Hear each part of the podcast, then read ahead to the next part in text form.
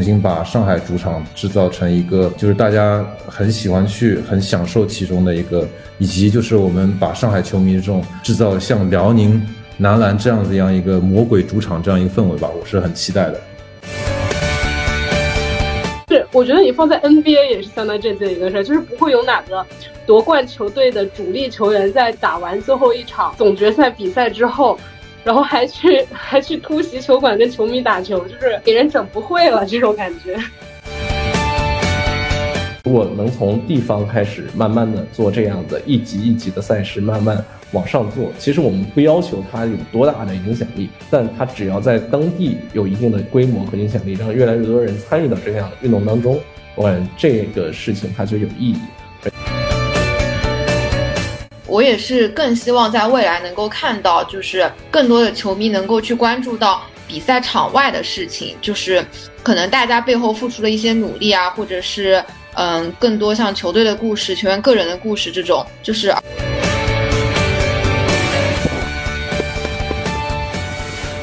从年轻的视角出发，和我们一起探寻体育世界的每个角落，聊聊不同的故事。请回答阿拉斯加。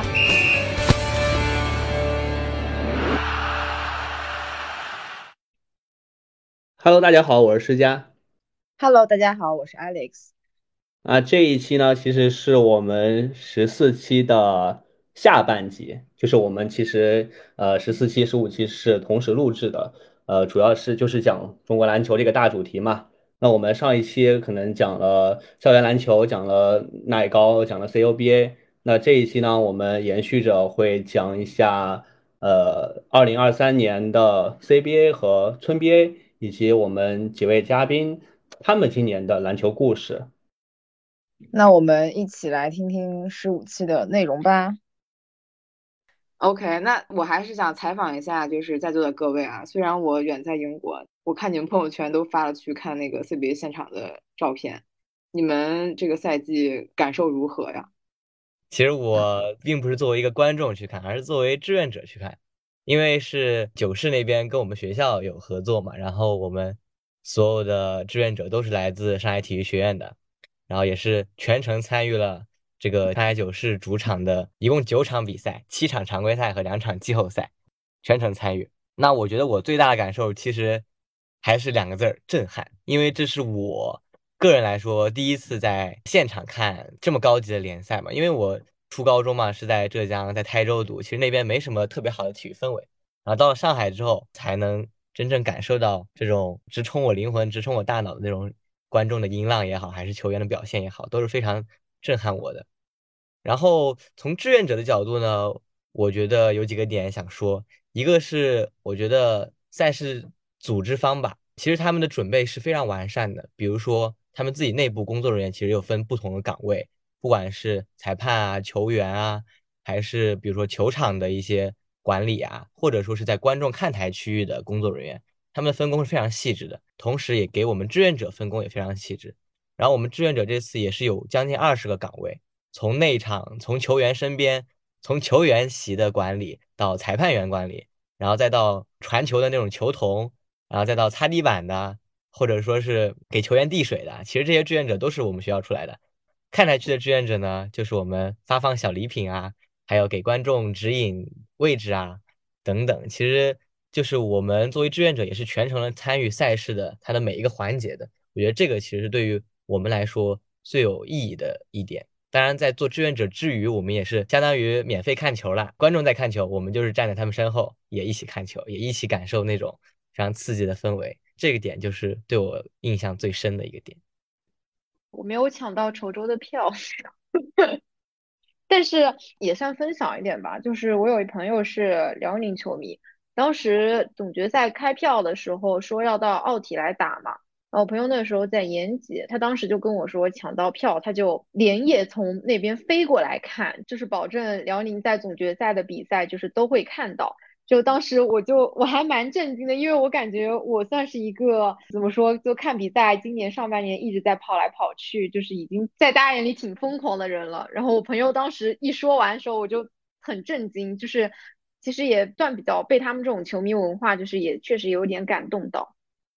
对，我其实这个赛季就看了一场比赛，然后那场是，谢谢刚才 C 的提醒，是吉林打上海，然后是在上海主场。东体那个现场嘛，也是这个赛季疫情期间以来第一次放观众入场吧，如果我没有记错的话。现场观赛的一个体验，可能说，嗯，我只能给出中规中矩的一个看法，因为其实那一次的人也没有特别多，然后可能就是现场我说的比较直白一点，就是如果饿了渴了。可能没有太多的选择可以去去吃和喝，你知道吧？所以说给我的体验其实还好。但是那场球拯救那场球体验的是，因为最后有一个绝杀。我其实不是一个呃很硬核的上海球迷，我说白了是一个绝杀迷。我只要能看到绝杀我就开心了，你知道吗？然后那场球其实我觉得两三百的一个票价，可能一百九十块都是那个那个绝杀球所创造的，对。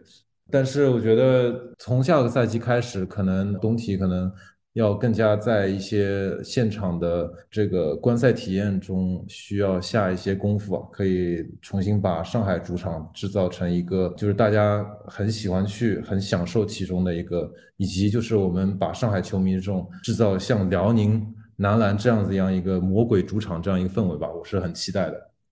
啊，我正好接着亮聊一聊。其实我是青岛球迷嘛，因为我还是家乡情节。然后我回家看比赛的一个感受就是，现在 CBA 的整个赛制，包括它在整个比赛的一些环节设计上，其实是呃专业性会更强一些。因为之前 CBA 的话，可能更偏重于比赛的过程，而缺少了那种娱乐的环节。但其实比赛也是一个秀场嘛。CBA 它现在做的越来越专业，包括 CBA 公司做的一些努力，其实。会在一些中场环节，或者说是在节与节之间的环节里面去增加那种观众的互动，或者说是大屏幕给观众那种直接的镜头，类似这种的互动，或者 MC 直接场下去扔一些礼物，让大家能够去现场来去接。我感觉这些环节的加入确实是会提升一些看球的感受，但是有一些不足的点，可能就像雷瑶刚刚说的。呃，我们中间可能呃吃的喝的可能会少相对少一些，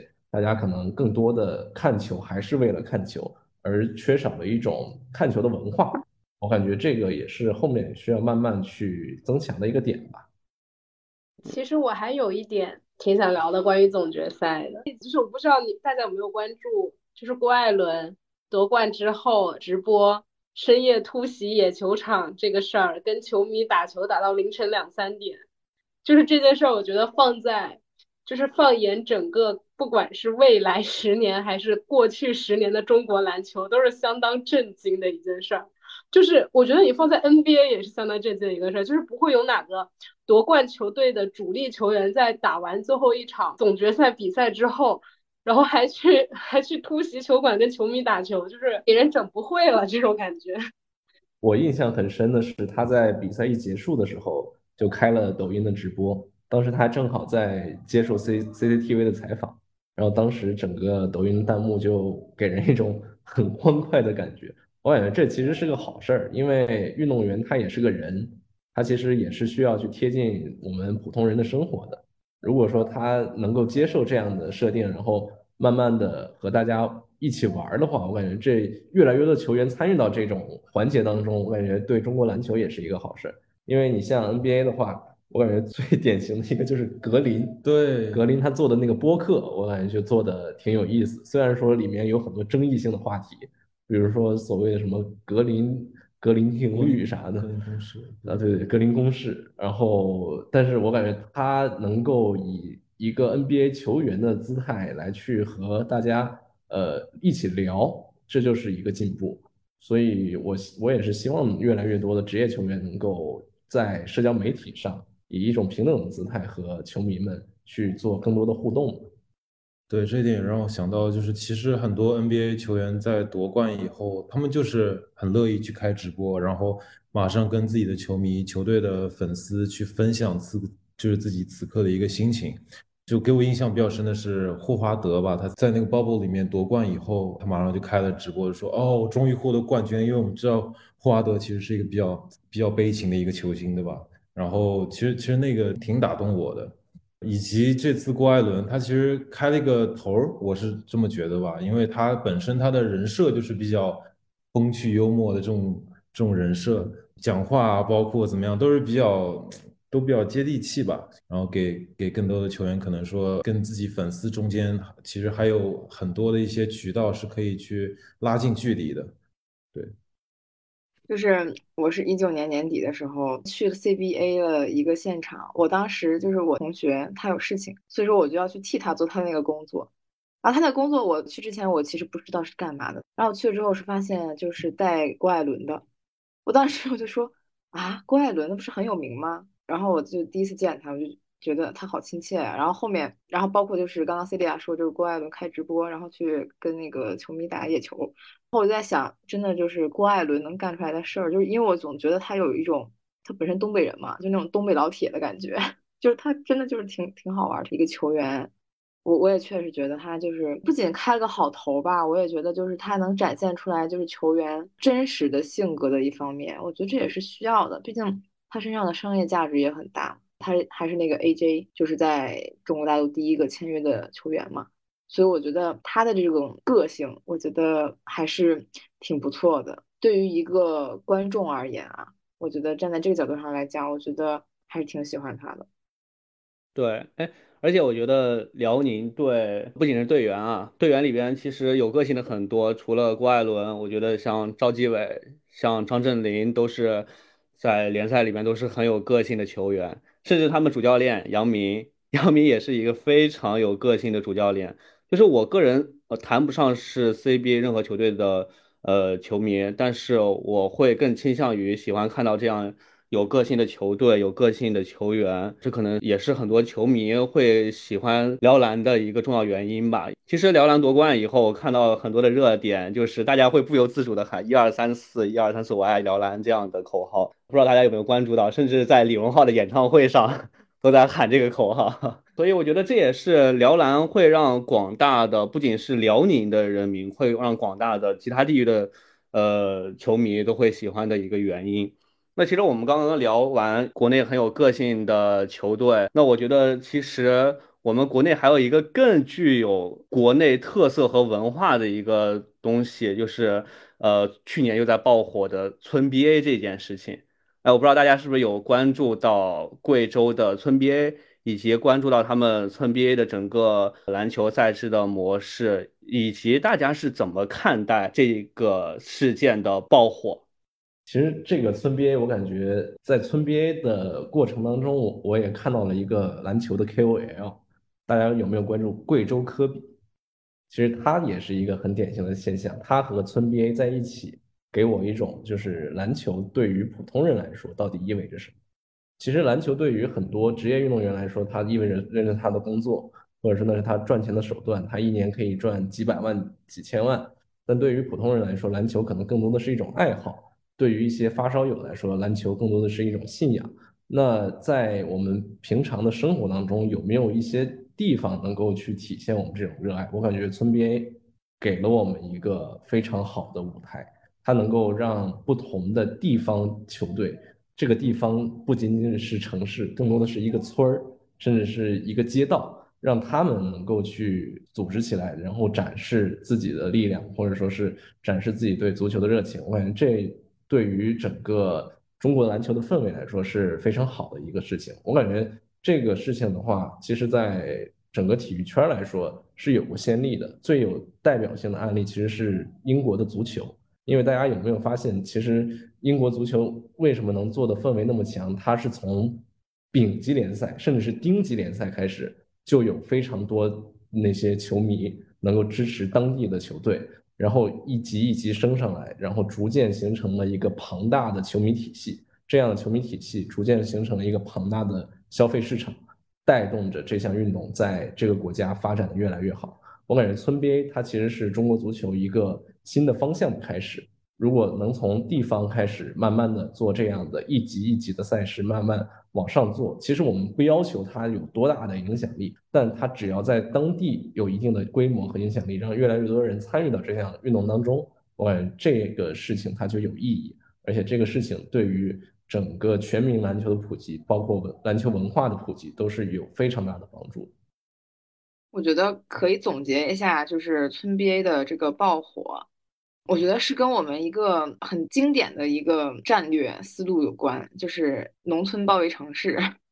就我这么说可能比较直白，因为我是觉得我们国家的这个对于体育赛事的这种接受程度，就是它是不论是什么项目，我只要身边有人，然后我能直接的亲眼的看到这个项目在我的这个生活中出现。然后我就会觉得它离我的距离很近，然后我就会去关注它。那我觉得村 BA 它就是一个这样子的路线。你想，它一个村子能有，就能有那么多人，然后全部人都去看这个比赛，而且大家我觉得看视频应该很震撼吧？就是那个观众席，就是像那个垒的那个，怎么讲呢？就一节一节节的，我我都不知道他们是怎么垒上去的，那么多人，是不是有点像斗兽场？对我第一反应就是那个斗兽场的感觉。而且它那个灯，还有那个球场的各种那个设施，都是那种最最最最最基础的，就感觉比很多那种小学的那种篮球场，感觉也没有好多好，就没有说高级很多。但你想，那个就这个环境、这个条件的呢，让所有人去看，就可见这个怎么讲，体育运动在老百姓生活中还是有一个很重要的存在的吧？我觉得。然后刚刚子凡也提到那个英国足球嘛。因为我是今天晚上，我就是今天咱们周五，我是准备去看那个找个 pub 去看那个英超的。然后我就是觉得，确实他们这儿不管是什么等级的比赛，真的观众不仅那个球队是养成系的，那个观众也是养成系的，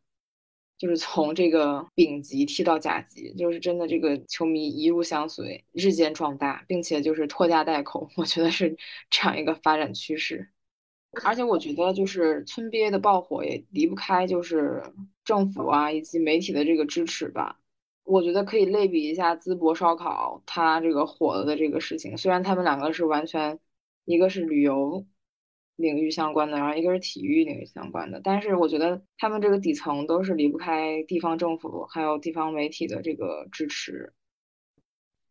嗯，我想说。一点就是我不知道为什么我会把这个村 BA 跟我们现在就是大家正在就是国家我们国家正在推崇的这个体教融合，我会想把它联系在一起。可能是因为就是前几天吧，我们学校有一个那种就是类似于那种什么干部的体育研修班什么之类的，然后就有一个贵州的那种村 BA 的一个那种干部来我们学校参加了。然后呢，他其实讲的也是跟一些体育和教育有关的。然后我之前参与策划的那个村 BA 呢，是在不是在贵州嘛，就是在福建的一个村子里面举办的。然后呢，就是我给我的感觉，就不论是贵州还是福建还是其他的任何地方，就给我的感觉，我觉得村 BA 是，其实你从某种角度上来讲，我觉得它会和校园篮球很贴切，就是因为他们是为自己的村而战，然后同时也没有那么多外界的。就是在这个爆火之前，可能也没有那么多资本的介入，然后他们当中也是只有那一个信念的。然后呢，就包括呃，刚刚可能 Alex 就是有提到的一些，就是就是我感觉大家就是卯足了那样的一股劲，是只为了一个东西。那然后就是之前我们有谈到跟这个学生运动员怎么样能够更好的，比如说通过什么体教融合，让他进入到嗯职业的这样的一个赛场。那我感觉可能现在就是对于体教融合这样一个东西来讲，它的天花板可能更多的不是说怎么样更好的为职业球员铺路，就是让这个学生球员而成为一个职业球员。我觉得它最后的一个这样子的最终的目的天花板就应该是做到一个普惠性，就是让所有人都了解篮球，都了解体育，都喜欢体育。那我觉得这一点其实对于村边他们首呃首先火起来的这些。村子里面来讲，至少他们是做到了的，就是你的村民啊，不管是男女老少，都是关注篮球，都是热爱篮球的，嗯，就是其实我觉得这一点还是做的蛮好的，然后同时也是值得一些借鉴的吧。好，那其实我们前面聊了很多啊，大家分别从篮球赛事方、从业从业者、球迷，然后解说、志愿者等等诸如此类不同的角色中，给了我们不同的视角。呃，关于说二零二三年的中国篮球是怎么样的？那其实我们也想借着这个机会，呃，最后和大家讨论一下，就是说，在当前的国内篮球整个行业里边，像赛事方、品牌方、球迷、球员，呃，以及一些从业者，大家各个不同的利益方，在整个国内篮球中扮演的一些角色也好，或者说发挥的作用也好，大家可以聊一聊。好，那我可能先从就是耐克它在中国。呃，它作为一个品牌方，在中国篮球中所扮演的一个角色吧。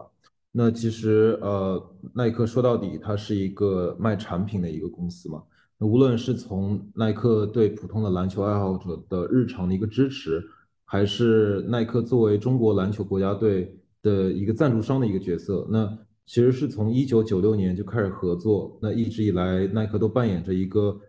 可以说是最佳第六人的一个角色吧。那他也见证了中国篮球每一个重要的时刻，但更重要的是，我想说，耐克呃，其实是一个会讲故事的公司。实际上，很多时候，一个好的故事的话，会给人一个振奋的作用，会更大一些。那比如说，去年女女篮在世界杯上时隔二十八年再夺亚军的好成绩，那耐克就会用“无畏金兰”这样的称号去形容这群无所畏惧。坚强团结的姑娘们，那像这样比较朗朗上口的称号呢，会让更多人去了解这个故事，并且被激励到。那我自己其实如果刨去工作原因的话，也是非常喜欢 Nike 这个品牌，因为呃它的一些 slogan 吧，那比如说最被人熟知的呃这个 Just Do It，以及说他最近呃想想所所所强调的 If you have a body, you are an athlete，对吧？那这样其实对于普通人来说是挺有激励作用的。呃，那如果用几个词来形容耐克在中国篮球扮演的角色的话，呃，我会选择陪伴以及激励这两个词吧。其实我感觉赛事、球迷、品牌，他们其实共同组成的是一个体育的生态圈儿。因为一个体育赛事的话，对于一个体育项目来讲的话，我感觉它其实无非是分为两种两种类型，一个是参与型。一个是观赏型，篮球的话，它之所以能够这么火，它就是把参与和观赏完美的去契合在了一起。那对于观赏来讲，最重要的当然就是赛事了。赛事它的举办的成功与否，能够直接去影响到人们能够怎么样去认知这项运动，并且有多大有多少人能够去参与这个运动。就像是 NBA 它带火的就是这种美国的篮球。包括像是一些其他的体育赛事，呃，比如说印度，他喜欢打板球，或者说是日本，他喜欢打棒球，这些体育赛事的成功都能够带动一个国家的呃整个运动的参与度。然后参与这些运动的人其实就是球迷，他不仅是参与到赛事的观赏，也参与到整这个运动的推广。另外的话，他也是参与到整个大的消费当中。所以说，球迷群体是对于一个运动来说是非常重要的一个环节。那中国的篮球球迷，我感觉目前并不是在一个很成熟的阶段。我并不是说，呃，去嗯认为中国球迷不行，而是因为中国足篮球的这个基础还没有彻底的打牢。所以说，现在的一个球迷的消费啊，或者说是呃球迷文化的形成，可能还是需要去慢慢去提升的。就比如说一些球迷周边，或者说是一些球迷的呃氛围的营造。可能我们目前还在一个初级的阶段当中，也是需要慢慢的去提升。呃，那品牌我感觉其实在中国的篮球当中是扮演着一个润滑剂的作用，因为一个赛事它想办成功，或者说是对于球迷来说，他想嗯去参与到这个赛事当中，是需要品牌去介入的。我们刚刚一直在聊资本的介入到底是好事还是坏事，但其其实这是一个无解的难题，因为只有资本进入之后。整个赛事才能运行起来，才能够让球迷去买单，才能给球员更多的利益，让他们去更好的驱动他们去参与到这项运动当中。所以说，呃，这三个点，赛事、球迷和品牌，我觉得缺一不可。而中国的篮球在目前这三个点当中，还是有很大的提升空间的。呃，另外的话，我觉得除了这三个点之外，还有一个非常重要的角色，就是媒体。刚刚我们一直在聊的村 BA，一直在聊的校园篮球，其实没有媒体的助推的话，它是发展不起来的。因为，呃，就像是刚刚我们突然提到了一个点，淄博烧烤它为什么起来，其实是离不开像是微博、抖音这些呃平台性媒体，另外像是一些呃可能像人民日报啊、新华社这种官方媒体的背书，这些媒体能够为一个热点去带来更多的流量，而我们中国篮球其实是需要更多的关注的，所以说。呃，媒体在整个篮球运动当中的重要性也是非常非常大的，所以我感觉后面如果说我们想要去发展篮球运动，或者说是让中国篮球慢慢的能够有所起色的话，这几个点是缺一不可的。因为我本科跟研究生，其实我学的都算是新闻传播专业嘛。然后我看到就是提纲里这个问题的时候，其实我的第一想法就是用我自己新闻传播学专业，我们有一个模型叫五 W 模型，就是很像大家平常写新闻稿说什么样，我谁在哪里发生什么事这样一个五 W。但是传播学新闻传播学当中这五 W，它是说谁通过什么渠道传播了什么样的内容。然后呢，传播的这个内容给谁就是受众，然后呢，产生了什么样的效果，这就是五个 W。那我就在想，对于篮球，不论是篮球还是体育来讲，其实我觉得赛事、球迷还有品牌，你都是可以成为在这五 W 的这样的一个环上面的。就首先对于赛事来讲，那可能体育迷最想要看的就是跟赛事有关的这样的一些内容，那可能就要有传播者来把这些好的内容传授给我们的球迷。但是现在来讲，就像刚刚子凡已经提到了，就是现在对于现在的球迷而言，他们已经就是我们自己，其实也不单单只是作为一个单纯的受众，就是这赛事给我什么样的内容，我就去看什么样的内容。同时，我作为球迷，我也会真正的参与到这个其中，然后并且我自己还可以发挥一些我自己再去主动的去传播跟这个赛事有关的一些内容，我自己也可以成为这样一个传播者。所以我觉得球迷。他是观看者的同时，他也是一个参与者。那我就感觉，对于未来来讲，可能怎么样能够让我们的中国篮球发展的更好？可能这个题目，呃，对于我来说可能会有些过于的庞大。但是我想在这其中，就不管是你赛事方还是品牌方，都应该要抓住的一个点，应该就是球迷上球迷这一点。然后呢，也是跟子凡观点很像，就是刚刚他提到。品牌他说就是很像一个添加剂 还是什么的那个词儿我忘了，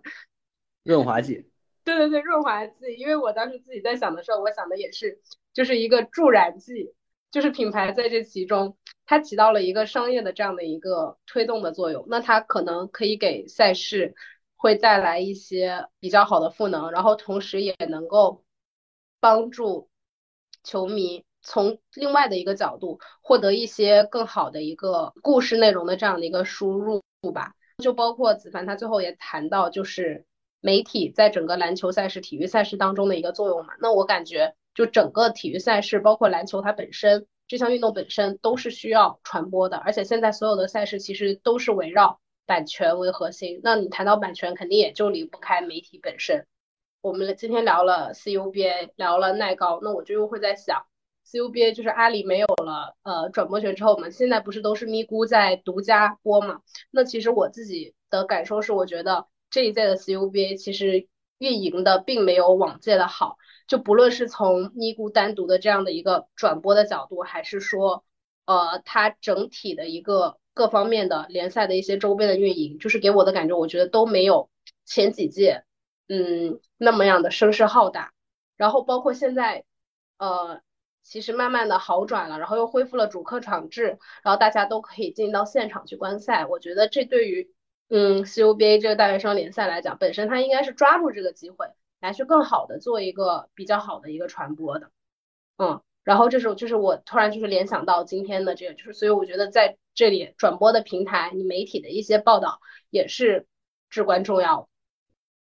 我是觉得在我的视角里。大部分的球迷对于比赛的关注度其实会比较集中在这个赛事发生的这个时候，就是可能发生了当下或者一天到两天之内，关注度会比较高一点。但是就是可能像 CBA 也有休赛期，嗯，CUBA 这种也有，更像耐高的话，可能整个比赛的时间就会更短一点，可能一整年也就那么一小段时间有比赛。就是在除去比赛的这个时间段，我。我也是更希望在未来能够看到，就是更多的球迷能够去关注到比赛场外的事情，就是可能大家背后付出了一些努力啊，或者是嗯，更多像球队的故事、球员个人的故事这种，就是而不是说非常执着于去，呃，就是看球员在这个场上打的怎么样，或者是关注的是一些。在我看来，其实不是特别重要的事情。就我希望在未来能够有这样一个比较向好的趋势。前面可能聊了一个相对宏大的一个话题，我们聊整个行业以及行业里边的各个利益主体。那最后一个问题，我们其实想落到各个嘉宾身上，因为我们这这期的主题，我们其实叫“二零二三年的中国篮球”，我们有话说。那其实最后也是想问问大家。就是在二零二三年，无论你是以什么样的身份参与到中国篮球里边，呃，在这半年里边，你觉得对你印象比较深刻，或者是能够让你感动的一个 moment，这样是什么？呃，以及我同时，大家我也希望大家可以谈谈，就是对于中国篮球未来的一些期许和希望。我先来讲一个小点吧。其实，呃，我并没有那么关注 CBA，但是就刚刚才看到社交媒体上面，就是在微博上面有看到辽辽宁男篮他们夺冠以后，呃，就是去采访一些球迷吧。然后我不知道大家看了那个视频没有，男女老少都能够就就可能主持人跟他说一二三四，他们都可以说出我爱辽篮，不仅是男女。连老就是我看到他是标的标的年龄嘛，是八十三岁，然后就是可能可能是满脸慈祥那种老太太，她她也会能够用有激情的喊出我爱辽篮，呃，我最爱辽篮这些就是男篮的小伙子们，我觉得他们有一些拼劲，也是可以让我去感受到他们热爱篮球这种激情以及热情吧。呃，林阳其实聊的其实我觉得像是感动最深的瞬间。那我想聊聊我在这半年对我印象最深刻的瞬间，因为我之前是做篮球解说，包括我现在毕业了之后从事的职业也是体育生态运营，所以我更愿意从一个媒体的角度来去看这个事件。然后给我印象最深的其实是徐静宇的爆火。其实徐静宇是一个真的非常有意思的人物，大家不知道有没有看他一些经典片段啊？就比如说什么。反观杜兰特，然后他解说谁绝杀之后啊，就那样大喊，当时还引起了非常多的争议，很多专业的解说都说，哇，这是什么玩意儿？这种人，我有那么多体育知识，为什么这种人能够跟我相提并论？或者说，为什么他能获得那么多关注？其实我感觉徐静宇，他不管说是直播过程当中，还是说他解说过程当中，他给人一种最印印象深刻的点就在于。他是一个普通人，他是我身边的一个东北老哥，然后我能够和他去做一个直接的对话，不管是通过直播的弹幕，或者说是呃通过各种方式，我能够有一种他是我邻居的感觉。我感觉这是让我认为，感觉篮球它其实并不是一个我们天天说的那种高高在上的那种运动，或者说是那种天天是一些热血故事啊，或者说是非常高端啊，或者说非常的。大家可能感觉篮球都是那种很时尚的潮人，穿着 AJ 的鞋，然后做着后仰跳投那种感觉。我觉得不是，篮球它是一个普通的运动，它是一个贴近普通人的运动，它需要有更多的普通人把它传递给更多的普通人。我觉得这是最重要的点。那其实对中国篮球的未来与未来与憧憬的话，我感觉我希望越来越多的中国篮球的草根儿，不管是球迷还是球员。还是媒体人，还是各种各种参与方，越来越多的草根能够慢慢的涌现出来，让他们去以这种草根的文化，让更多的人去了解篮球这项运动。我感觉，如果是以这样的方式去传播出去的话，可能越来越多的人会关注篮球，关注中国篮球，并且去通过这些草根的传播，参与到这项运动当中。我觉得我。印象最深刻的关于今年发生这些事儿，就是可能跟大家都不太一样，但是可能又跟大家都息息相关。就是他可能这件事儿不是篮球本身，而是我自己，就是因为因为我自己刚 Leon 也是刚参加完这个，就是耐高他现场的一些执行啊什么的。然后呢，包括我自己也是刚参加，就是从前期然后到后期完整的就是在出媒体的相关报道，就是跟进完这一整个耐高的项目，就是从上周到这一周，我觉得我加起来应该连续就是睡的好觉加起来应该不到二十个小时吧，就是两周，就是给我的这种感受就是，我这几天也一直都在跟我妈。聊天，然后我跟他说，在呃耐高现场啊，在说跟体育赛事、跟篮球赛事有关的一些事儿，因为其实我一直做的一些事儿都是跟篮球有关的嘛。我妈也知道我很喜欢篮球，她就说我是明年毕业，她就问我，她就说你毕业之后，你确定你还想要做体育这份工作吗？然后我就很坚定的跟她说，我说我要做，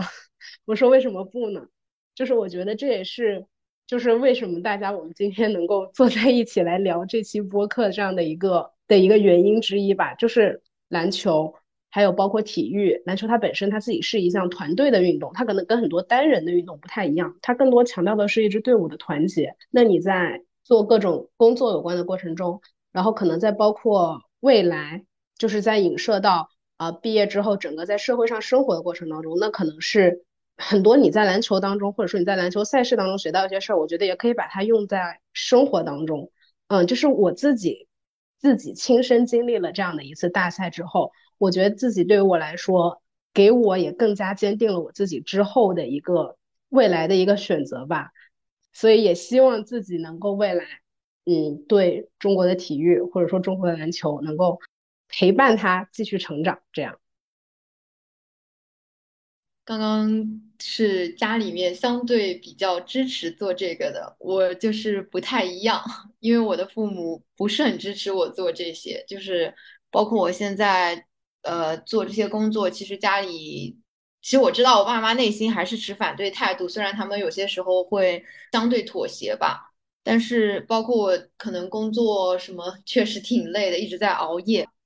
对我来说。这一年都还挺印象深刻，然后也是很难找出一个特别的瞬间去，嗯，去说是给他冠一个醉的这个形容吧。就是，反正坐下来，可能也是我最后一次跟篮球做特别相关的工作了。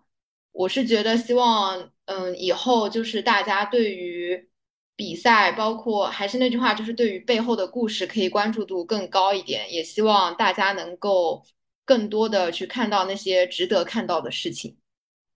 呃，让我比较感动的一个瞬间是，还是回到咱们回浦夺冠的这一个瞬间。其实当时在看《灌篮高手》这个大电影的时候，在最后的时候，呃，其实是有点小感动在的，就是呃，通过。所有人的这种努力啊、拼搏，才拼来最后能够赢得这个跟最强山王功高这样一个最强的角色的这样一场比赛，其实是完美映射到了回浦打清华附的这一个瞬间。